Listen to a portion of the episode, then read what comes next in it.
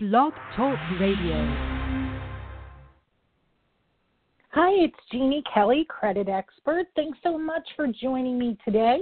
As you know, I always talk um, really quick about a question that I keep getting asked recently in the moment. So I like keeping it real, keeping it short and sweet. You know, I'm a New Yorker, and I like um, to get to the bottom really fast of your questions. But it is something when I keep getting asked the same question over and over, I bring it here onto the podcast. This way, it must be something, something's going on that I keep getting asked this. So, today we're going to talk about joint accounts, cosigner accounts, authorized user accounts. So let's just break down what it what all three mean. And basically your name is attached to someone else's name on those accounts. But let's break it down of one by one. Joint account.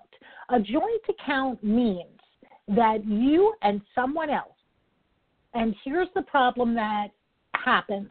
A lot of times people are thinking a joint account um, that it matters who the other person is in the sense of like, oh, but, but that's my husband, or oh, but that's my child, oh, but that's my business partner. As far as the bank is concerned, they're just looking at an application, and your name is on that application, and and and social security and all the data, employment, income, and so is the other person. Doesn't matter on the application why, who, where, what, when. You know, it, it's just that you are applying for an account with someone else. Doesn't matter the relation. So, joint accounts. I get asked all the time from people who choose to maybe merge their financial lives. So maybe that means they're moving in together. Maybe that means they're getting married. Maybe it means they're business partners and merging some finances together. So they think they should be getting joint accounts at the same time. And I'm here to say that if at all possible, I do not like joint accounts because if the relationship ever ends, if a divorce happens, if a business venture uh, goes south, if um, whatever it may be, your name is attached to that account until you close it. So, with that happening on a joint account, that means unless you want to do that because with the business partner, you want to be on an account with the business partner because the funds are needed for the loan. Like a business loan is needed, and you both want to be financially responsible. That's a little different. So, what I'm talking about is why, if not, if it's not necessary, why have a joint account? Just because you're choosing to merge finances together at home doesn't mean you have to both have the same credit card account. Now, you can both have credit cards, and you can choose as a family why don't we one month use this account, one month, and do things like that. But I am just making you aware that the moment you sign a joint account, you are with that person until the loan is paid off or until you remove your name from that account. And so a lot of times it just gets, there's really no reason for a joint account when, except for like a mortgage. So a mortgage, you could use a joint account because usually you do need both incomes to get that home loan. So that makes sense. And usually there's no way around around that. Sometimes maybe um, it could go in one person's name, but if you both want to own the home, that's a little different than the question I keep getting asked about is, oh, we just got married, so we're going to open some joint credit cards together. I just say you can open up new credit cards, but you could just say, you open a new credit card, I'll open up a new credit card. both independent, and then again, as a family, saying, we're going to use them for different things. Maybe one card is for groceries, maybe one card is for this. But just always know it's very easy in the beginning when the honeymoon stages. Everybody, whether it's a new business, whether it's a new uh, relationship, it all sounds good.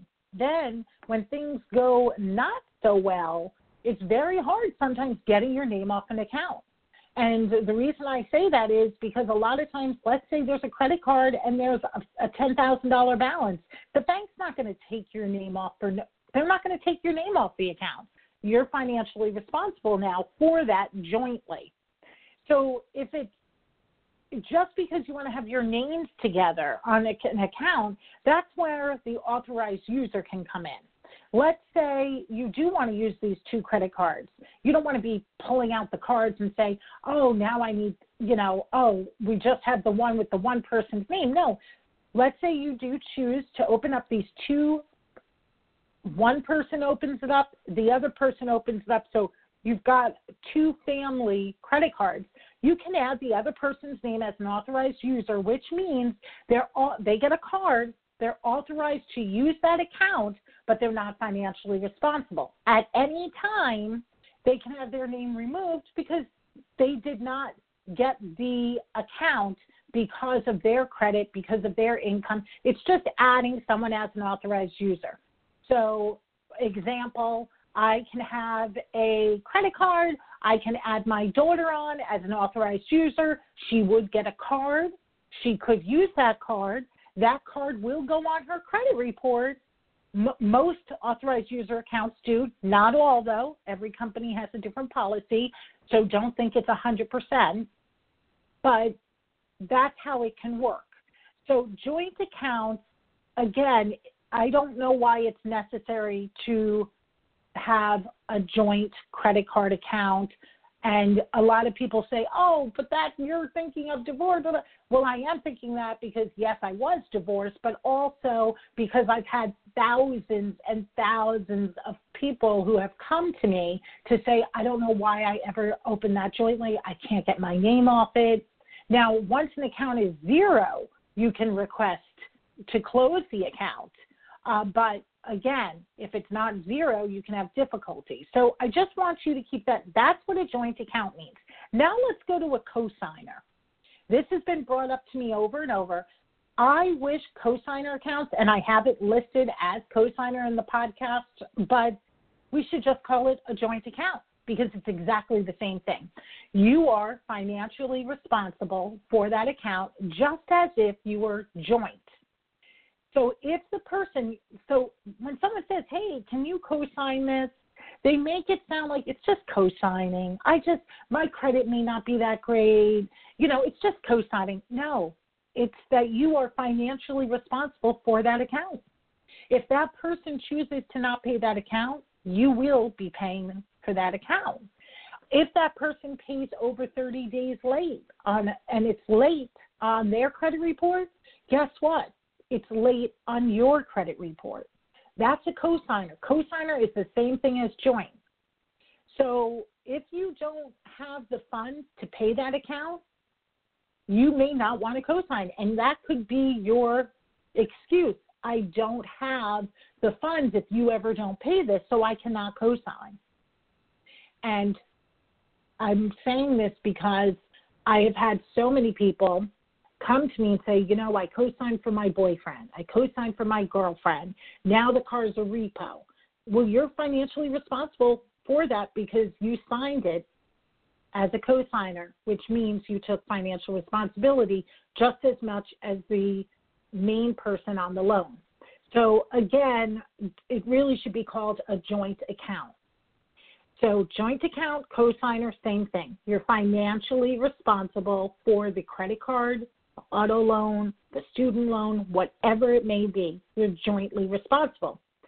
Getting back to the authorized user, that is again a way that your name can go on an account, but you're not financially responsible for it. Or you can put someone's name on the account, but they're not they'll they'll still get a credit card, but they won't get the bill. They won't get a billing statement. They're not financially responsible, and it will go on their credit report. Now, that confuses people as far as the cosigner because they'll say, oh, but I never got a bill. Well, when you filled out the application, it could be that the you put it in on the second part and when it comes to where the bill goes it's going to whoever was put as the main person so if you are ever going to co-sign because you wouldn't mind taking financial responsibility of that auto loan then i always suggest making sure the mail and the statements go to you and the phone calls if the account is late goes to you because obviously the person who's asking you is not financially stable in the sense of they need help. So if they need help from the cosigner, they shouldn't you you you should be getting the bills. This way you would be alerted if the account is going late and then you can make that payment and then go from there. But that is uh, you know, it's just something I want to talk about. Again, the reason I'm bringing this up, people say to me all the time, well, it doesn't seem realistic that I don't have joint accounts with my spouse. And again, I understand when it comes to the mortgage, you know, I think that it's very difficult maybe as a one income to have one uh, a mortgage in one person's name when lots of times we need both income. So I understand the mortgage part, but the part of all these credit cards, you wouldn't want to, if the if the marriage never goes south, of course, then that's you know that in, in, a perfect world, then that's great. You know, then you do have these joint accounts, and it doesn't matter. But if it ever does, and I've had people who have come to me after being married for 20 years, and now all of a sudden they are getting divorced, and they are closing all those accounts that they had for 20 years. And now all that history, not immediately doesn't go away, but in time. So if you had your own account and it was 20 years later, that wouldn't have to be closed. So again, I'm just I'm just here reviewing it, bringing it to your attention. Maybe you're just listening and you're saying, you know what, that is a good. I was just asked to co-sign, or you know what, I was just thinking about getting some credit cards because I'm married, or whatever it may be. I'm just trying to help you out, and I'm not someone. I, all I do is talk positive, but I also want you to have the tools to be making wise financial credit decisions. That's what I'm here for. So again, I'm just looking out for you, and I'm wanting to make sure that you are in control of your credit. You're the CEO of your credit. So that's why I wanted to make sure you understand what it means when you're signing your name to that credit card application and uh, or co-signing for a loan or you know um, wanting to be added as an authorized user. So any questions, always email me. And now that you know the facts about how those accounts report. Again, I'm bringing it up because a lot of people do not think cosigner accounts are on the credit report, and a lot of people do not think authorized users are on the credit report. And those, again, that's bank policy, creditor policy, that will depend. But it is something to think about. Easy if you're an authorized user to get your name removed, not if you're joint and a cosigner. So keep that in mind. Have a great day and tune in next time. Don't forget to check out uh, on social media Jeannie Kelly Credits. So if you could do that, that would be great. And let me know how you are liking my podcast and what you would like me to talk about next. I always look forward to hearing from you because it helps me continue what people want to listen to. Thanks so much.